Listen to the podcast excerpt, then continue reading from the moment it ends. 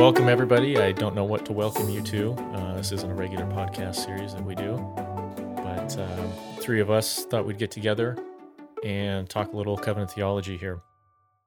Uh, I am joined with, uh, I'm Brandon Adams. Um, I am a sinner saved by grace, and uh, I've got a blog that writes about covenant theology quite a bit, and I help maintain the 1689federalism.com website. Uh, hopefully, we will be doing some more with that in the future. It's been a little dormant, but uh, Lord willing, we'll be able to do some more with that. I'm joined here with uh, Sam Renihan and Richard Barcellos. They are also sinners saved by the blood of Christ. They Mhm. are also pastors and scholars. So, Sam has written his dissertation on the historical covenant theology of 17th century particular Baptist. Uh, he's also written um, a positive exposition from Scripture of Baptist covenant theology and a ton of other stuff.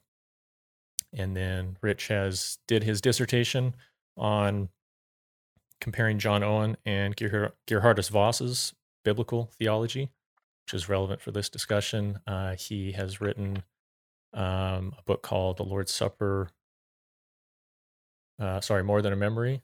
The Lord's Supper is a Means of Grace. Did I get the title right? I think so. uh, and he also lectures on hermeneutics at uh, various seminaries. Uh, welcome, Sam and Rich. Thanks, Brandon. Good to be here. Let's pray real quick and we can dive in. Uh, Father, we just thank you for this opportunity to uh, gather together here over the interwebs and um put our minds together and discuss your word. We ask that you would bless our time together. You give us clarity of thought, um, that by your Spirit you would illuminate our minds to properly understand your word. Uh, give us wisdom to understand and apply it in all its interconnected glory. Uh, we ask that you bless our time here, that it, it would be a blessing and edify others, and that it would uh, be a means of, of furthering and creating greater unity uh, with uh, our brothers whom we disagree with. Father, we ask this in Jesus' name. Amen. Amen. All right. So the the primary purpose here, or um, what what instigated this conversation, was uh, a variety of episodes of Christ the Center on Reformed Forum uh, that they've done over a few years. Um, they did a couple with uh, Jeremy Boothby, who was working on a master's thesis on the Book of Hebrews as it relates to typology, covenant theology, with a particular focus on um, 1689 federalism. So they've done a few episodes there. And then more recently, probably four months ago or so, um, they did another episode with uh, Carlton Wynne and I apologize, I forget the other guest name, Will, I forget his last name, um, professors at RTS. And their focus in that episode was on uh, Jeremiah 31 as it relates to typology, uh, subservient covenant theology, and, and John Owen. And that was let's see, Christ the Center. I'll have links to it to episode 736. So that'll that'll be our primary focus today. Um, before we we dive into uh, our outline here, Sam or Rich, do you have any general comments or thoughts about uh, those episodes? I listened to them and I appreciated um, the charitable tone. You know, that's something that gets talked about from time to time. It's is tone, and it's it's important. It's not everything, but it's important. And I appreciated their um, clear desire to understand the views that they were interacting with, as well as to represent them fairly. Obviously, our response is trying to further that understanding and further that interaction, but um, it, it seemed like it, it was a, a very positive invitation um, to interaction. And I, I just appreciated the way that they went about it. Um, and I hope that we can, in, in many ways, emulate or reciprocate uh, the way in which they conducted themselves in the in the interview or in the podcast and the way that they discussed it. Would you say they were winsome? I would. I believe that they they were clear on things that they criticized, uh, but they were also asking questions, saying, "Please explain this to me. It doesn't make sense." Um, yeah, so I appreciated that. yeah, I, I I did too. Those guys, they're good guys, and it sounds like they've read read some material to appreciate that. And and they, they have questions. So that's one reason why we're here today, I guess. Yeah, and we will we will do our best to answer those questions um, and interacting with them a bit. It's um, this is a very nuanced topic. It's a very intricate topic, and hopefully, this podcast will help. Um, but I do think that uh, what would be most helpful moving forward would be to actually get a, get us all together um, to discuss these issues face to face, at least at least digitally, um, be able to talk back and forth and answer questions and clarify. I think that would be very helpful at this point. So maybe down the road uh, that would be that would be possible. So to to get us started here, I thought we could um, start out by just explaining uh, briefly, um, or not so briefly, our understanding of of the Old Covenant. Um, much of the episodes there focused on the salvation of Old Testament saints as it relates to typology. So we're going to table that for just a moment and uh, try to establish and set up what we understand the Old Covenant to be in and of itself. So we would say that, um, and chime in if you want to articulate it differently, but we would essentially say that the Old Covenant was a typological covenant of works for temporal life and blessing in the typological holy land of Canaan and it was conditioned upon the outward obedience to Mosaic law. Um, can I say something? I'm going to set this up for Sam because I, I know he's done a, a lot of study here.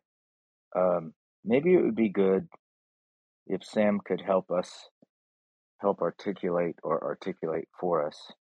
Um, and this is directly connected to what Brandon just said the nature of a typological covenant of works, the relationship it does and does not have with the Adamic covenant of works, and what that might be called and where it comes from.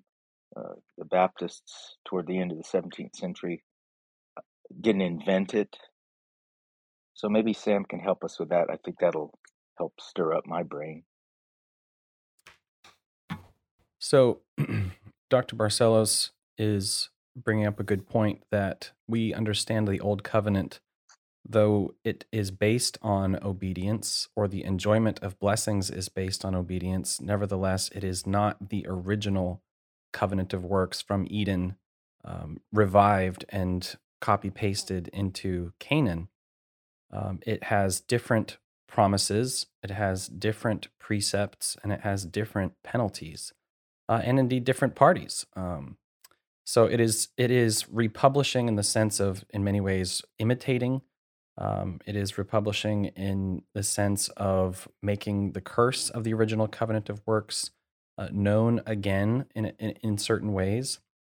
Uh, but it, it is not the original Adamic covenant of works, and it does not function like the original Adamic covenant of works.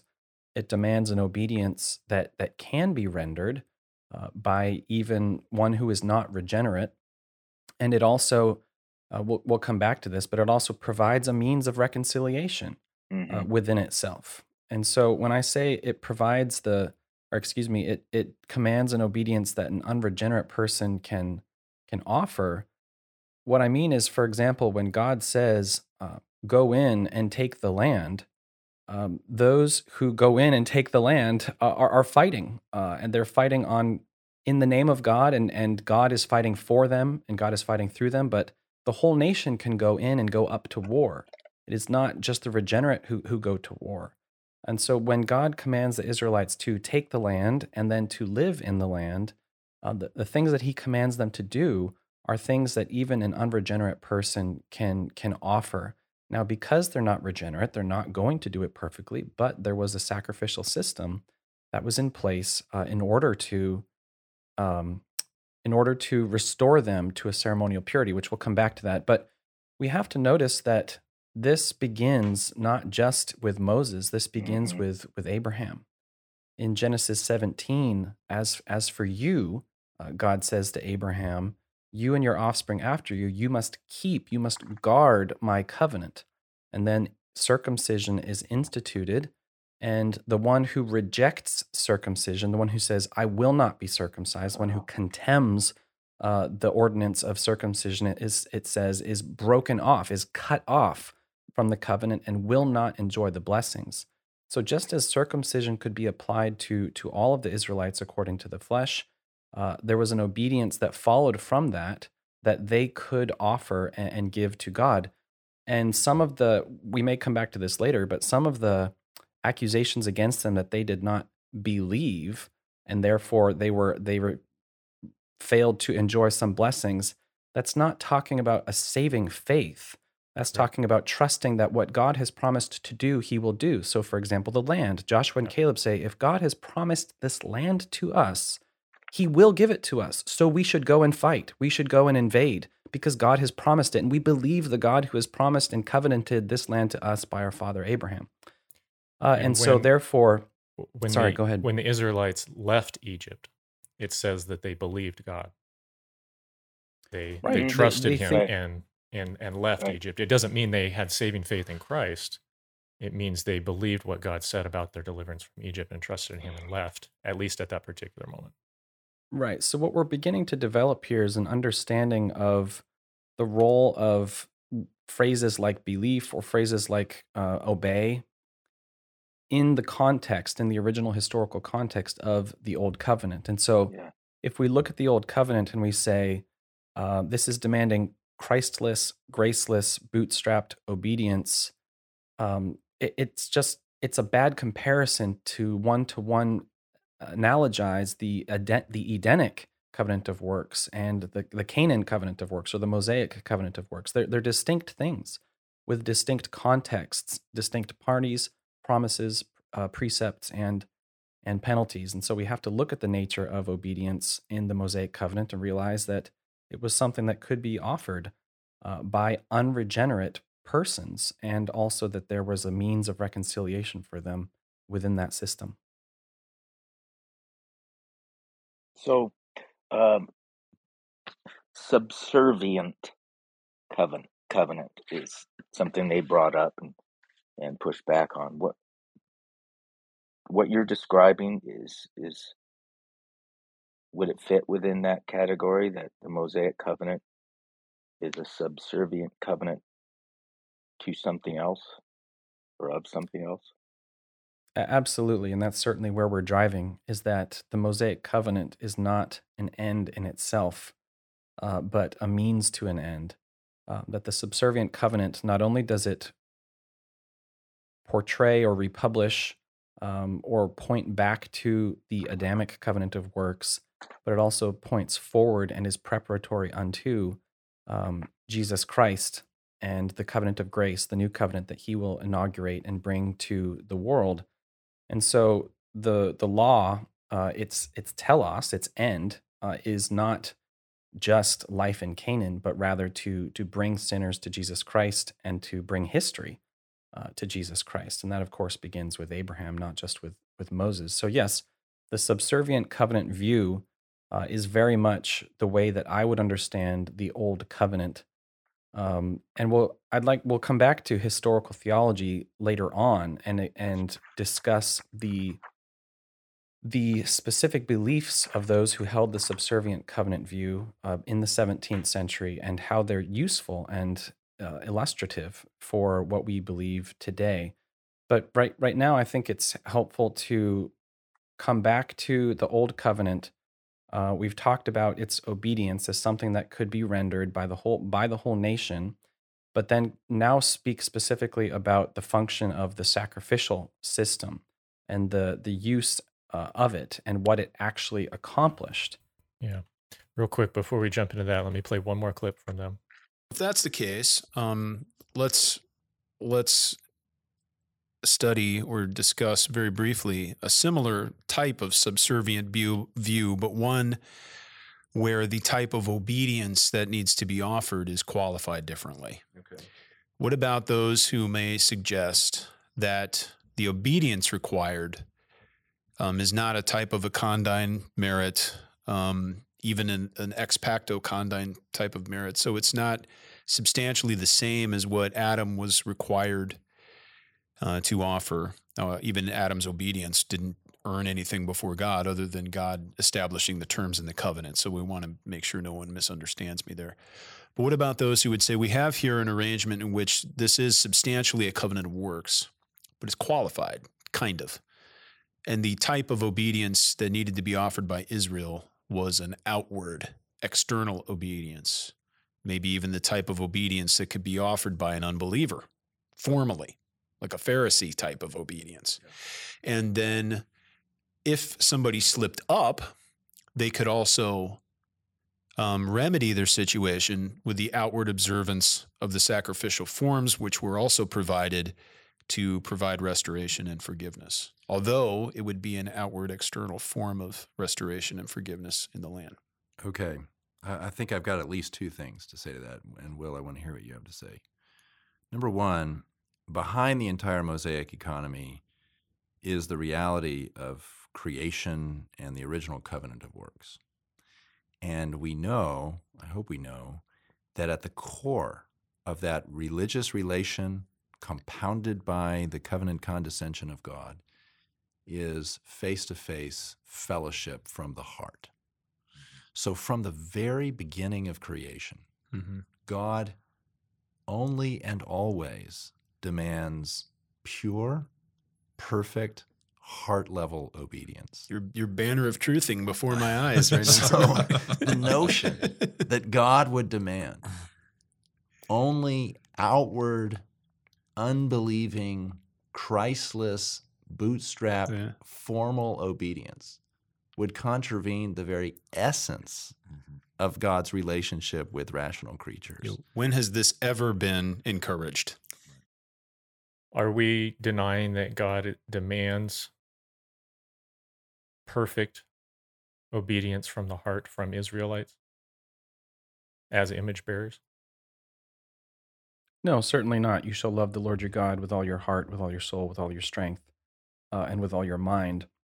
But we are distinguishing um, the function of the obedience in the Old Covenant uh, from that of the function of obedience for believers uh, and what they were able to offer uh, and what was acceptable uh, according to the old covenant. And their outward obedience is matched by an outward forgiveness in the sacrificial system. The temporal blessings uniquely offered by the old covenant are what are Correct. conditioned by that outward obedience. It's not that God has suddenly stopped his demand upon the Israelites as image bearers and saying, You no longer need to obey me perfectly from the heart as established at creation as image bearers. He's not pausing that and saying, Now you only have to obey outwardly to the letter. Instead, he is giving them some unique blessings not offered to other people in the world. He's established a unique relationship with them, giving them these outward blessings in the outward holy land, and he's conditioned those unique blessings upon outward obedience to the law. Right. And I, I think that let's not be abstract here, let's be concrete. Th- this is what we mean. Uh, what God demands of the Israelites is ceremonial purity. He says, You will worship me, you will worship only me, you will worship me in the way that I have established and ordained and instituted in the places that I have established and ordained and instituted. And so God demands their loyalty. He demands their worship. He demands that they love Him and serve Him and obey Him. And that is part of the old covenant. So if we ever say, you know, there's sort of this outward arrangement of obedience that really just doesn't doesn't matter, it's not important, it's not of the heart, that that's not what we're talking about. God is demanding that they be his people according to the flesh. Abraham and his offspring, all of them marked by circumcision, uh, they are his people and they are given Canaan and they are to live there and worship God. And so the the law of Moses, um, it not only organizes, but it also strictly um, determines the way in which they are to worship God and the way in which they are to be holy. If you do this, you are holy. If you do not do this, you are unholy. Or if you do this, you are unholy. And so the holy versus unholy laws of the of the Old Testament of the the law of Moses, that's what we're talking about. An outward obedience and an outward holiness or a ceremonial holiness. If you touch this thing, you are unholy. If you eat this thing, you are unholy according to the flesh. And the sacrifices restore that outward ceremonial holiness. So if we think about the kings, the Davidic kings, as well as the the Samarian kings or the, the northern kingdom kings, and if we think about the exile, the curses that are called down upon them from Deuteronomy and applied to them that remove them from the land, what determines the goodness or badness of a king and what determines tenure in the land uh, is whether or not they are maintaining an outward ceremonial purity, whether or not they are maintaining a, a, the holiness that the old covenant demands of them. And so, because they are not worshiping God correctly, because they are offering polluted sacrifices, because they are perverting justice, uh, all of these things are the reasons why God pours out the curses upon them. So, when we say outward obedience, we're talking about maintain justice in the land, maintain purity in the ceremonial system, the, the worship that God has instituted for you and for this people. And that, that's, I think, a much better path forward than saying, than contrasting, or it's it's better to say that than if we just say God demands outward obedience. Of course, that that kind of phraseology is going to be liable to a great deal of criticism. But if we get specific about what God commands in the Old Covenant, it's it's to some degree a measure of just reading it off the page. Okay, God demands this holiness, God demands this justice in the land, and when you pervert that justice and when you pervert that holiness, then God will discipline you and curse you and cast you out of the land, which of course he did. So so that's what we're saying and we're saying that all of the Israelites could do that which was just in the land and all of the Israelites could do that which was ceremonial pure and ceremonially holy in the land. And just a, a quick comment there. So, in the OPC report and republication, they make a great deal of emphasis upon the idea that no work could ever be acceptable before God unless it was done in union with Christ and spirit wrought obedience. Um, so they would say exactly what you described is impossible for a sinner. They can't do anything that would ever please God. And I think to that we would say, first of all, we have the, the Noahic covenant that is stabilizing all of creation upon this, this common grace platform. Um, God is giving common grace benefits to, to all of these creatures that don't deserve it. He's allowing them to live and eat and breathe. And upon that platform, he's established this unique relationship with Israel where he's giving them, we could call it very heightened common grace blessings. He's given abundant food, uh, wonderful land, victory in wars, and on that platform of common grace, he's saying these uh, unique rewards are uh, conditioned upon outward obedience to the law. We're not saying that they were um, uh, they were pleasing to God in and of themselves. We're saying that they simply met the condition for uh, reward that He offered, which would be what what uh, Brother Camden mentioned of ex pacto merit. It yep. it this allows you to stay in the land because God has arranged it that way covenantally. Uh, he has given you the land freely as a child of Abraham, but he demands your justice and ceremonial purity to remain in the land, uh, which, so long as you maintain, you retain that blessing. Uh, and so that is according to God's design and according to God's covenant, which he is free to make uh, with man as he pleases. Main focus of of typology and its and its function um, or or I should say the sacrificial system in and of itself, it, its function. So um, let's see here. And so a subservient view has to assign, this is another problem, a particular function to all of these things mm-hmm. that is devoid of Christ. And once we evacuate the very presence of Christ, we've just done away with the entire point of the Mosaic economy. And it gets back to the whole mm-hmm. heavenly patterning aspect that we were talking about earlier. What's being patterned in the Old Testament types? Well, it's Christ Himself, right? And, and so the the integration of these things and how Christ is actually communicated is the whole point. You know, Vos's triangle and his teaching in the Epistle of the Hebrews illustrates that perfectly. So we'll get into some of that the tri- the triangle and stuff with Voss a little bit later, but um, he he highlights an important point there.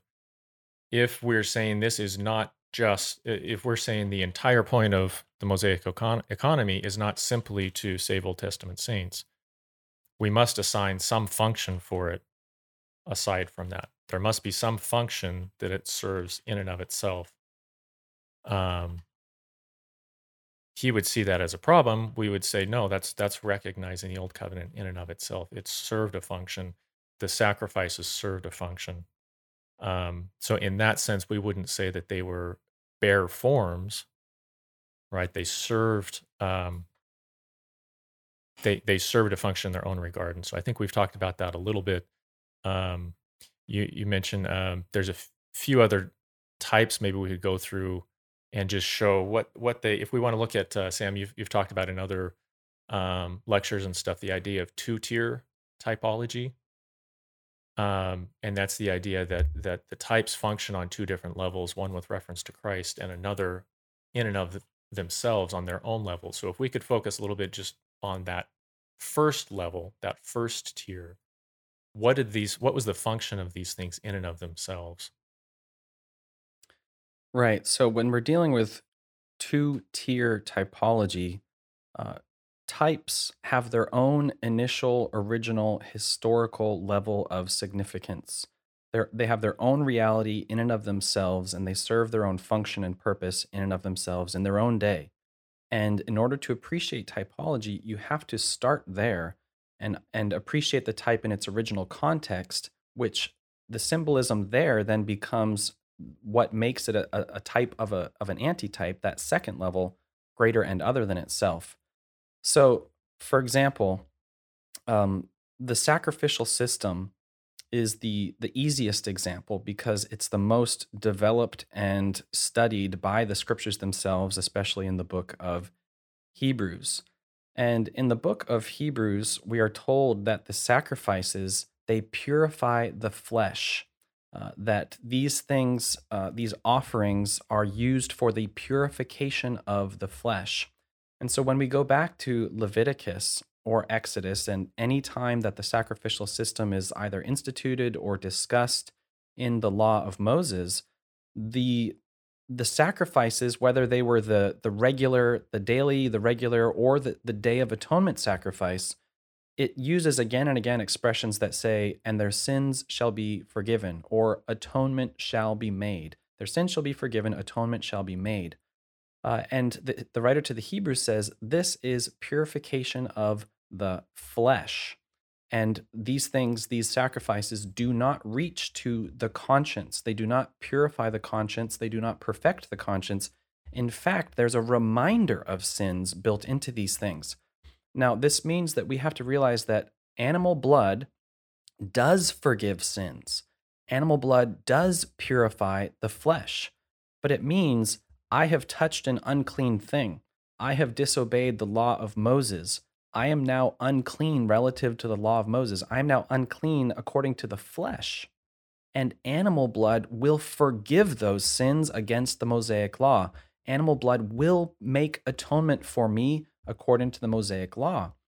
Uh, and so it's if it, it's kind of a strange thing where the writer to the Hebrews says animal blood does not forgive sins. Animal blood cannot forgive sins. And what it, what the writer means is in the way that Christ's blood has. So this is where we get that two-tier typology. The first level, the first tier is the type in its original historical context. The sacrifices take away sins. The animal blood takes away sins according to the flesh, or it purifies the flesh, but it cannot reach to the heart. It cannot give you what we might call heavenly forgiveness, forgiveness in the court of heaven. Whereas only Christ's blood can do that, and that's the second tier. That's the antitypical level. That's the final, the the the true, the ultimate uh, reality that the sacrifices are a picture of. So if you call the sacrifices a bare form, we would say, well, the sacrifices have their own function and their own purpose and their own significance in their own context, namely to purify the flesh, which is what the scriptures say they do, which is what Leviticus and Exodus say that they do, and indeed they did do. Now, we can take that understanding of typology and it, it applies to the rest of the types of the Old Testament. So, if you look at, for example, the Passover lamb, we would all say this is a picture, this is a type of Jesus Christ. And yet the, the blood of the Passover lamb, which is put on the, the lintels and the, the, the doorpost of the of their dwellings in Egypt, what did that blood do? What did that blood accomplish? What it accomplished was the passing over of the destroying angel that came through Egypt and struck down the firstborn of, of man and beasts. And so we would say that blood had a real function and it effected something in its own time. And what? through what it did in its own context, that symbolism points us above and beyond to the Jesus Christ, our Passover lamb. This is true of the Red Sea crossing. What is it? It's deliverance from Egypt. It's giving the Israelites an exodus. It's also a picture of something greater another. Going back to the the uh, Passover lamb, was the efficacy of the blood of that lamb contingent upon saving faith in Christ? No, certainly not. Everyone who is within the household of a of a place with the blood on the on the doorposts received that benefit. Everyone uh, was was safe uh, they, from those. They they had to believe what God warned would happen. They had to believe that there was going to be this curse being poured out on the firstborn in order to sacrifice lamb and put it above their their doorposts. But they did not have to have saving faith in Christ, as we learned that entire first generation did not. Um, but it was effective in and of itself. Um, so, just by way of contrast, in, in, some other lectures and maybe interviews, Lane Tipton has said that in, in that um, Passover lamb, Egypt was redeemed by the blood of Christ. They, Israel was united to the Redeemer, they were re- united to Christ, and they were redeemed out of Egypt by the blood of Christ. And we would say, no, they were redeemed by the blood of this Passover lamb, not the blood of Christ. Which was a picture, a type of the blood of Jesus Christ, of course. So, not to belabor the point, but what we are asserting here, and what I believe is in many ways the resolution to what our Reformed Forum brothers are discussing, and some of the questions that they ask about our own views, is to give a clear expression to two tier typology that the Old Covenant, in, in, in fact, all types, but especially we're speaking of the Old Covenant typology, they had their own initial first level or first tier significance and reality and function. And in my opinion, our, our brothers often skip over that and fail to acknowledge it and fail to appreciate it sufficiently. And so to them, it looks like we're evacuating the, we're, we're making those things, that was their word, but to them, it looks like we're making these just bare forms, uh, an empty something that is a, apparently a, a picture of Christ but we have to realize they're not bare forms. They they symbolize and they they grant blessings in their day and in their time that are distinct from the blessings that Jesus Christ brings uh, in Himself. Uh, and so typology is is two tier typology. This first level, the shadow, and the second final level, the antitypical level, the, the substance. Can I uh, can I? So as we as we get in, just to the question of salvation of Old Testament saints, then um, let's start out by explaining the salvation of, of New Testament saints. Um, there may be slight differences in the way we express this from from our brothers at Reformed Forum potentially. So uh, we would say that New Testament saints are saved by and through the New Covenant and let me know if you agree or disagree here, but we would say that union with Christ, they are saved through union with Christ, and we would say that union with Christ is the new covenant. Uh, the new covenant is our marriage union with our Redeemer, our marriage union with Christ. Would you agree with that? Certainly. The new covenant is how we uh, enter into and participate in the blessings that Jesus Christ has won for us as our head. So to be united to Him and to derive from Him all the, the grace that He has won for us uh, in covenant is is indeed the new covenant. And so they may potentially, Smith saints are saved through new covenant union with Christ. And that, that covenant is made with us in the effectual call. We that the effectual call we could say is God making the new covenant with us. And from that we receive the Spirit, we're regenerated, we receive faith um, forgiveness of sins, sanctification, glorification. Um, and uh, both the Westminster Confession and London Baptist Confession 10.1 and 14.1 talk about salvation comes ordinarily through the ministry of the word by the Spirit in the effectual call. Uh, so that is the that is how we are saved today. Uh, our faith is strengthened by ordinances, uh, but the the the salvation is established in the effectual call through the new covenant, which dispenses the ordo salutis benefits of Christ. Any comment We're on not- that? Yeah. New Testament saints are saved, and then we go back and look at Old Testament saints. We would say the same thing. Old Testament saints were saved through new covenant union with Christ, correct? Yes. And uh, the author of Hebrews makes that clear in that he establishes Christ as the mediator of the new covenant. Uh, there is no other way to be saved but through his mediation of, of the new covenant. Um, and we can put some links up there that that's that's not a distinctive of our view. That's something that's been held across various uh, denominations and schools throughout history. Augustine, Aquinas, uh, the Catechism of the Roman Catholic Church actually states this point, quoting Aquinas. Uh, Lutherans affirm it, uh, Baptists affirm it, Subservient Covenant guys affirm it, and various Westminster guys affirm it. Um, Horton, Frame, many others, and and most when I explain it in this way, they say, "Oh yeah, that that makes sense. We agree." Um, the disagreement then is whether or not the old and new are the same covenant.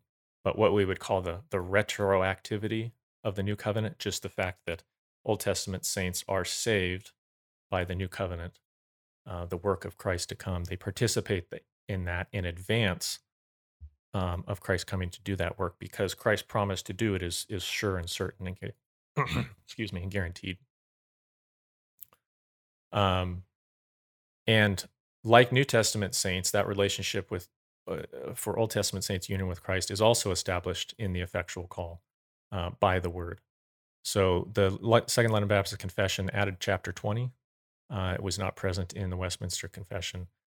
Uh, it was first talks- added by the Savoy divines and then continued on into our confession. and it uh, I forget the the chapter heading, but of the gospel call and the extent thereof, some something along those lines. Uh, anyways, point uh, paragraph one says the covenant of works being broken by sin and made unprofitable unto life, God was pleased to give forth the promise of Christ, the seed of the woman, as the means of calling the elect and begetting in them faith and repentance. In this, the uh, in this promise, the gospel, as to the substance of it, was revealed and is therein effectual for the conversion and salvation of sinners. And it notes Genesis 3:15 and Revelation 13:8. So that that explains primarily how we would understand the salvation of of Old Testament saints is through the uh, the word as a promise of the gospel uh, made effectual to their salvation. Would you have any comment there? No, certainly. excuse me, not saving faith. Yes, saving faith. It says the grace of faith, whereby the elect are enabled to believe to the saving of their souls, is the work of the Spirit of Christ in their hearts, and is ordinarily wrought by the ministry of the Word.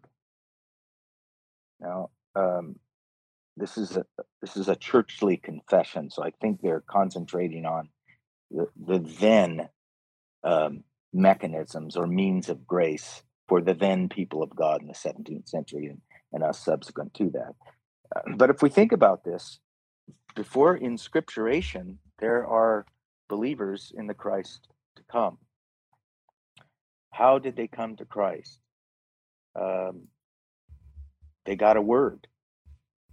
The, the, the, the promise of Genesis 3.15 must have been uh, traditioned to um, pre-inscripturated pre-inscripturated people people before the scriptures were written you know there were believers in christ prior to the promise of christ being written about how did they get it they got the word of the promise i think adam and eve were the first to believe it and then passed it on to others um, but that's, fascinating to think about I don't think the sacrificial system itself.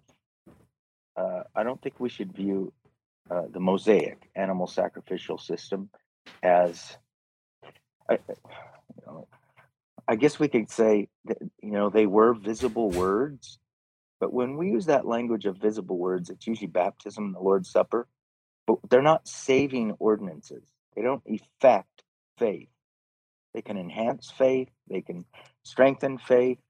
Um, so I, I think we need to distinguish there between the promise, the communication of information, uh, with um, you know means of grace. Absolutely, I agree, and I, I think that's that's very very important and very helpful, and it's it's something that was missing from their conversation. It's not necessarily something they would disagree with. We say that types relate to the promise. So the promise is propositional revelation of what is to come. Types, how do they relate to that? Uh, they elaborate upon and illustrate in more detail the promise. Well, um, I think they certainly can. Um, you know what? I think Sam was going to say something. So go ahead, Sam, so I can get my thoughts together here. Well, Paul looks back at the Old Testament and he speaks about the mystery of Christ. Uh, and what he's talking about is that the revelation of all that Christ would do uh, was present in the Old Testament, but it was present in the mode of mystery.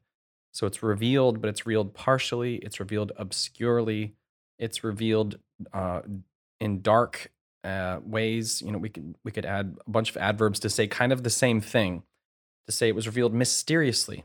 Um, there, there's a veil that's over it, and so typology reveals Christ um, not directly in a sense, but indirectly. It's not. Um, so, for example, animal sacrifices, it's not this animal is Christ and its blood is Christ's blood because the writer to the Hebrews says, no, it, it can't do what Christ's blood does. But it does tell you God accepts sacrificial victims as to make atonement. God will accept the blood of another, a pure and perfect uh, offering or victim, to make atonement. And so that that is teaching you something. It is uh, it is affecting purification of the flesh in and of itself, but it's also teaching you something other and greater that God will accept blood for the remission of sins. This is what God will do. And, and so, as there is a reminder of sins uh, in the sacrificial system, so it, it pushes subserviently the, the Old Testament saint or the Old Testament Jew to, to look above and beyond the animal sacrificial system to something other and greater. And so it's not that the type in itself uh, accomplishes something, but it points you to Christ who accomplishes something and therefore is a, a means of connection. It is a type. Um, and so therefore uh, it it through mystery, you know, it's not a, a, a direct or an obvious or or a, a clear portrayal of Jesus Christ, but rather it is nevertheless a portrayal of Jesus Christ and his blood. And so I think that talking about mystery, incorporating Paul's category of mystery into typology is a helpful way of acknowledging that types are absolutely portraying Jesus Christ, but they do it in an obscure, a partial way. And I would recommend um, Benjamin Gladd and Greg Beale's book on on mystery. It's it's very helpful. Of course, you know I, I wrote the mystery of Christ, His covenant, and His kingdom, which you could look at. Um, but that's how I understand Paul's use of mystery, and that's how I would understand typology revealing Christ. It does reveal Him, uh, but in a sense, secondarily and indirectly. Yeah, I, I think that the part of the both of our confessions that gets brought up frequently in this discussion is uh, chapter 8, paragraph 6. Says, Although the work of redemption was not actually wrought by Christ till after his incarnation, yet the virtue, efficacy, and benefits thereof were communicated unto the elect in all ages successively from the beginning of the world, in and by those type uh, those promises, types, and sacrifices wherein he was revealed and signified to be the seed of the woman which should bruise the serpent's head, and the lamb slain from the beginning of the world, being yesterday and today the same and forever. So the the question that uh, arises with this is is they feel that um, that view necessitates their understanding of covenant theology that you must say that the old covenant is the covenant of grace. And if you can't, if you don't say that, you can't affirm 8.6. So briefly before diving into that, part of part of the issue that I've seen, there's a little bit of nebulous um, discussion of of what communicated means. So R. Scott Clark wrote uh, a series of posts or long post on this and and did not accurately represent our view. And each of you wrote responses to that a few years ago. Um, the um, what is what is the definition of communicated there, Sam? I think you you you gave me the. Did you stick the Oxford English Dictionary definition in there? So, what does the Oxford English Dictionary define communicated as? Among the the various definitions, one of the ones that's contemporary to that time uh, and certainly pertinent to these kinds of semantic contexts is to impart, to transmit, or to give a share of. To communicate is to impart, to transmit, or to give a share of. It has other senses and other contexts, but in that time and in these types of semantic contexts, this is uh, the meaning: G- giving someone something, getting something to someone. And specifically here, if we look at the, the language here, we've got to be careful. The language here is saying what is it that is imparted, transmitted, or given? It is the virtue, efficacy, and benefits of Christ's work of redemption. Those things are imparted to the elect through these means. So if if uh, a lot of emphasis here is is on the sacrifices, but if we set that aside for a moment and, and remove that, the, the statement reads um, The benefit thereof were imparted to the elect in all ages, successively from the beginning of the world, in those promises wherein he was revealed to be the seed which should bruise the serpent's head, being the same yesterday, today, and forever.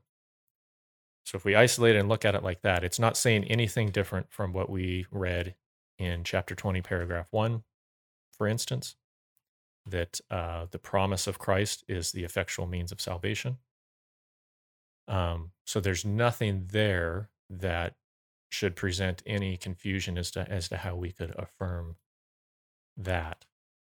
Um, the question then gets on to uh, how do types and sacrifices relate? How do they communicate those benefits of Christ to the elect in the Old Testament? Right. So this is where the entire discussion has been driving, and I believe that this is um, what essentially is where the disagreement is located, and where I believe, in a sense, the I don't want to call it the battle, but the the discussion needs to take place.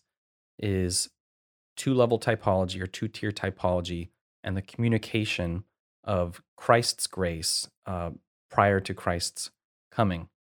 Um, so, and and I understand I understand the question that um, Camden asked a few times.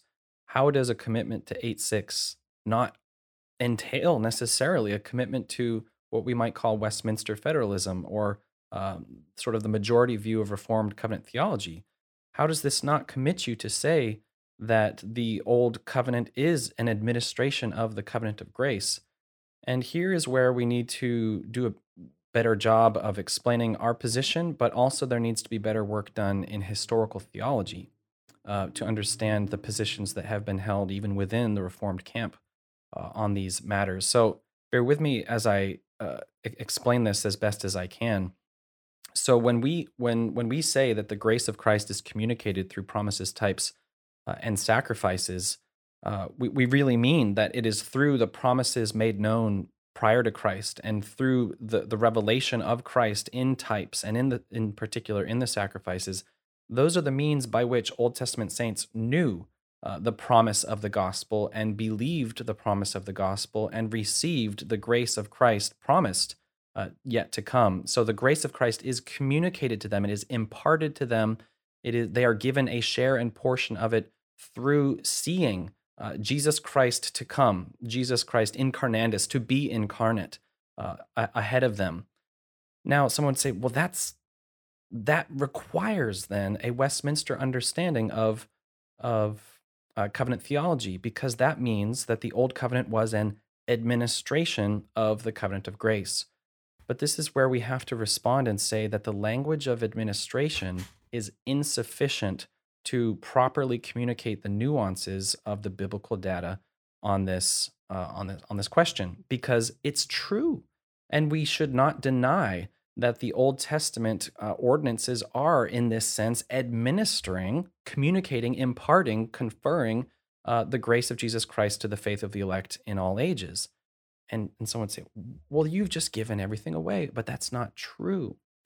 Because we, we have already stated that because of two tier typology, it is not the sacrifice in and of itself, it is not the type in and of itself that communicates this, but rather the type in and of itself gives communicates a different grace, a different blessing. We said, for example, that the animal sacrifices purify the flesh. So a type, such as an animal sacrifice, communicates two different graces God's free remission of sins in purifying the flesh of an Israelite. That's what it does, and that's what it is. And in itself, that's all it does but it administers or communicates the grace of Christ insofar as it points you above and beyond itself to something other and greater, namely Christ's sacrifice, Christ's blood, and the perfect and eternal remission of sins that one obtains in him. And so the grace of Christ is administered or communicated through those things, but only secondarily, and only for those who see beyond the type by faith Whereas everyone who participates in the type in its original context, they, re- they receive the remission of sins, the purification of their flesh.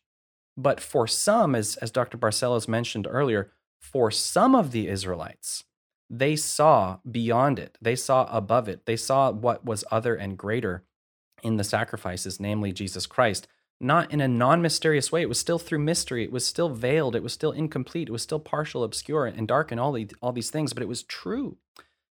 And so, just because something is subservient to the covenant of grace, just because something is typical of the covenant of grace, it does not mean that that thing, the, the type, is the reality itself. It's pointing to the reality.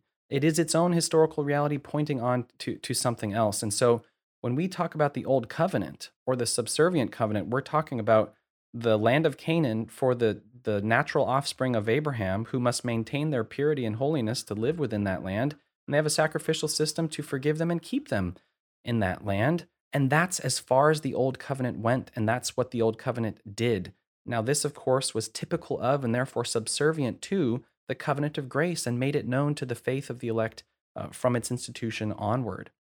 So, just this is this is why the language of administration is is insufficient. It's nebulous. It, it does mm-hmm. not distinguish the two tiers, the the the typological or the typical and the antitypical levels of Old Testament symbolism. Administration just doesn't get that specific. And so I'm happy to say that the old covenant administered the grace of the new covenant. And yet right, I'm also right. happy to say that the old covenant is different in substance from the new covenant. And it's two tier typology that does this which I base on the author to the Hebrews and all the other arguments that the blood of goats and bulls purifies the flesh. And therefore, it cannot be the blood of Christ, and it is not the promise of the old covenant, or the, the remission that Jesus gives is not the promise of the old covenant. Whereas the blood of Jesus Christ perfects the conscience, brings us into the heavenly holy of holies, and is the, the better promise of the new covenant, which is distinct, therefore, in substance. So, two tier typology explains communication and administration, and why we can affirm 8.6 that the grace of Christ, the work of redemption, is brought to the faith of the elect in and by the promises, types, and sacrifices of the Old Testament. And I'm even willing to affirm uh, the language of administration. I just think the language of administration is unhelpful and for too long has been unhelpful and is used as a, a coat that is too broad and covers too much. It's not specific enough. Um, but this is where the misunderstanding takes place. You mentioned um, they they you could say that the old covenant administered the grace of the new covenant, yet they differ in substance. How do we determine or define the substance of a covenant? What does that mean? The benefits that a covenant gives or offers Uh, I mean, the language of substance is what what makes a thing a thing, or what it is in itself. The essence. Um, and so, yeah, the the essence, uh, substance would be slightly just distinguished in, in terms, but what it is and what it grants. You know what it is based on what it grants. And the old covenant purifies the flesh. It doesn't purify the conscience. So therefore, because it has an inferior promise and an other promise, a different promise from that of the new covenant, it cannot be the same for substance. And the fact that the, the grace of Christ is presented to the faith of believers secondarily through typology in the old covenant still doesn't make the old covenant the new covenant. It just means that it's a type of the new covenant and that the grace of Christ is made known there. And so in the old covenant, you have those two levels present. They're both there, but our Presbyterian brothers, our Paedo Baptist, dear Reformed brethren, are skipping over the first level. They're skipping over the earthly level. They're skipping over the purification of the flesh, the remission of sins through animal blood, the outward ceremonial holiness. They're skipping over the promise of the old covenant. And because this, they see the grace of Christ there, they're concluding too quickly and flattening mm-hmm. out uh, the the discontinuity between the covenants. And one of my criticisms is that this is often done because of a systematic necessity. It's necessary to to maintain the system. And older writers acknowledged this. So if you go back to John Ball, if you go back to Anthony Burgess, if you go back to Stephen Marshall, they will say uh, again and again, so long as the grace of Christ is coming through those Old Testament ordinances, it is the same covenant. For them, that's it. Whereas we would say you're you're skipping over the blessings and benefits of the old covenant, which are distinct but typological of typical of the new covenant uh, blessings. And so we're not denying the grace of the of the new covenant present in the old, but we are distinguishing the grace of the new covenant from the grace of the old to have my flesh purified and my sins remitted in the land of Canaan is a grace. It is a benefit and a blessing from God. But the writer to the Hebrews says that's that's not it. And if you go back to those sacrifices for that remission, then you're saying Jesus hasn't come. You're saying that Jesus was not the Christ. Uh, and that's that's why a return to the old is not just returning to an old form of the same thing. It's returning to something else that was preparatory and provisional and not the reality. The, the shadow substance language is informative because my shadow is not me but it tells you about me. With trigonometry, you could determine my height. Uh, from my sh- my shadow, you could possibly discern my gender. That would be okay. It's okay to do that. Uh, you you would discern all kinds of things. Okay, this person's about this height. It seems to be a man. Uh, you could know certain things about me from my shadow, but you couldn't speak to my shadow. You couldn't talk to my shadow. You couldn't see a face in my shadow. And so the remission of sins, the purification of the flesh from animal blood, it tells you about Christ, but it's not Christ. It portrays Christ, but it's not Christ. And so the Old Covenant and all of its typology does the same thing. And that's why I I'm happy to use the language of administration, but I don't think it's helpful. Or maybe I should say I'm not happy to use it, but I'm I'm I can really? use it, but I choose not to. So they um to to maybe paraphrase or, or, or re-summarize a little bit. So they would say that um, the the old covenant was a means or occasion upon which the benefits of Christ were conferred or imparted to Old Testament saints in the sense that the sacrificial system, as we explained, illustrates Christ, um, builds upon the promise by the Spirit that's made effectual for their salvation. They would say, therefore, the old covenant promised regeneration, faith, forgiveness in Christ, all of these new covenant blessings. And we would say, that's not a valid logical deduction. The one does not. It's a non sequitur. Yeah, it does not follow. We're yeah, we're affirming so, the presence of the grace of Christ. Saying, therefore, until the new covenant was historically inaugurated by the incarnation, sufferings, and glory of Christ, or the blood of Christ, no one before that time enjoyed union with Christ and benefits. Um, and I think I knew you'd agree with that, but I think the New Testament, in some, at least one obscure place, lends credence to that. In 2 Timothy 3:15, we read this, and that from childhood you have known the sacred writings, which I take to be the sacred writings of the Old Testament, which are able to give you the wisdom that leads to salvation through faith, which is in Christ Jesus. So it seems there that the Old Testament, prior to Christ's witness about himself in relation to the Old Testament, and certainly prior to the writing of the New Testament, was able, you could say, would have to be enabled by God to give wisdom that leads to salvation through faith, which is in Christ Jesus. So it seems that uh, this would be the experience of Christ and his benefits um, brought to people during the Old Testament era through the through the sacred writings, which would mean that the that Christ and the benefits were available to people before Christ procured the benefits. Uh, Brandon, you know that statement? I think it's in Calvin's commentary on is it Hebrews ten, where he he basically says that Moses was the minister of the old covenant, but recipient of the grace of the new, or something like that. Uh, Augustine. Oh, Uh, Calvin makes a similar it. statement. Oh, did, He puts either he puts either Abraham or Moses uh, as a recipient of the grace. Uh, yeah, of the new covenant. new Yes. covenant. So Yeah. let me see if I've got it here. Uh,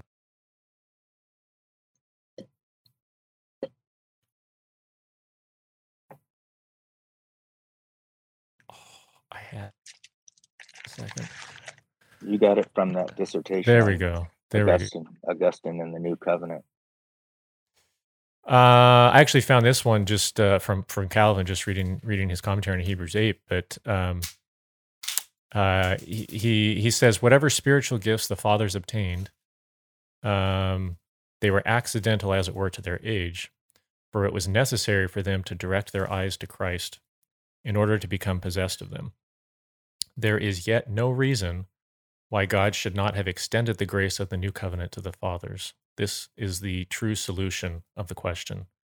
So he was trying to wrestle with, with Hebrews um, 8.10, which talks about, uh, I will put my law in their minds, I will write it in their hearts, I will be the God and they should be my people, and, and talking about uh, the, the Spirit being poured out. And he was trying to say, well, maybe it's, uh, maybe it's referring to just a greater blessing of the Spirit, uh, referring to greater faith, more faith. And he says, well, wait a minute is my faith greater than Abraham's? That doesn't really make sense. He's he's the exemplar of faith. He he's got more faith than I had, so that can't be what it means. And so th- that's when he says this: that the, the real solution to what this is saying is that all those Old Testament saints received these benefits in the New Covenant. And um, he he makes a comment uh, in his in his institutes uh, about Augustine on this point, and Augustine says something similar. He says, um, uh, the happy persons who, even in that early age, were by the grace of God taught to understand the distinction now set forth, were thereby made the children of promise and were accounted in the secret purposes of God as heirs of the New Testament, although they continued with perfect fitness to administer the Old Testament to the ancient people of God. Um, and he's got a lot more statements along those lines. But yeah, Jeremiah Moon's um, dissertation on on Augustine's Jeremiah 31 and Augustinian reading something like that is is really good. Um, to acknowledge or deny, to affirm or deny. Did the sacrifices of the Old Testament remit sins outwardly or remit outward sins, we might say? Was there a carnal use? Was there a carnal holiness? Was there carnal carnal sins and carnal sacrifices apart from saving faith in Christ, which are distinct in substance that, from that the were grace? efficacious, that were efficacious apart from saving faith in Christ, whether the participant had saving faith in Christ or not. Correct. As Thomas Goodwin said, it was effective to, to all the Israelites, and then it had a spiritual significance above and beyond or beside um, its initial historical sig- significance. That is what I want Presbyterian brethren to either affirm or deny. Did the Old Covenant offer a remission to all who participated in it rightly, according to the law, uh, that is distinct in substance from the remission that Jesus Christ provides? Um, and, well, I, I would love to hear them discuss that point uh, more specifically, because I think that is where the agreement and the disagreement can be made more clear is that the two level nature of typology in the system. And then just one last quote from a particular stood and recognized that covenant theology in the Reformed tradition is broader than the Westminster Confession, and that this subservient covenant view had had plenty of proponents and and people who received it and accepted it and thought it was good. Uh, the Presbyterians did tend to reject it quite explicitly. Uh, but the Congregationalists em- tended to embrace it quite explicitly. And I think that it needs one of the reasons is not only to understand the historical theology, but because perhaps this is perception. At times, I feel like we're being painted as this is a Baptist position. This is the way that Baptists think. Uh, whereas we're speaking for myself, I'm very self consciously following uh, Cameron and Bolton and Goodwin and Burroughs and Owen and the particular Baptists who followed the same kind of argumentation because I think it is bib- faithful to the biblical data and that it is wise and it does indeed resolve many of these controversies. So I, would love to see our brothers uh, affirm or deny two tier typology. Uh, I think two tier typology can even uh, coexist with Vos's triangle. I, I, don't really, we don't have time to go into that, but I wouldn't even reject it other than to say you need to reevaluate uh, point B on the triangle, the nature of the type. Is it the heaven reality itself, uh, or is it a picture of the heavenly heavenly reality through what it is in itself, etc.?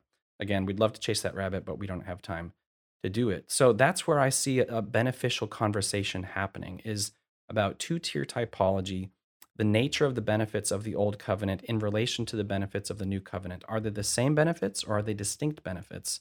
Uh, and whether this is helpful for moving forward, I I believe it will be. And hopefully we can arrange some kind of, of discussion on that uh, between us. I think that'd be the most helpful thing moving forward. Um, Rich, you have any any any other thoughts, comments? Uh, no, I'm just listening and learning. Thank you, Sam. Yeah, thank you both for your time. This was a long one here. I think we're just shy of two hours, but um, hopefully people find this helpful and uh, hopefully we can um, this will help to further discussion and further our understanding of scripture. Um, and i look forward to discussing it more with people. Let's uh, pray real quick and close us out. Uh, father we thank you so much for this time that we can share together here. We thank you for uh, for giving us your word for revealing the gospel. We thank you for the work of your spirit in our minds to help us understand these things we ask that you would humble us, um, uh, help us to discuss these things with our brothers, be sharpened, to offer sharpening to them, that we could be of one mind as much as possible, um, and that we would glorify you in these things. Father, we ask all this in Jesus' name. Amen. Amen. Amen.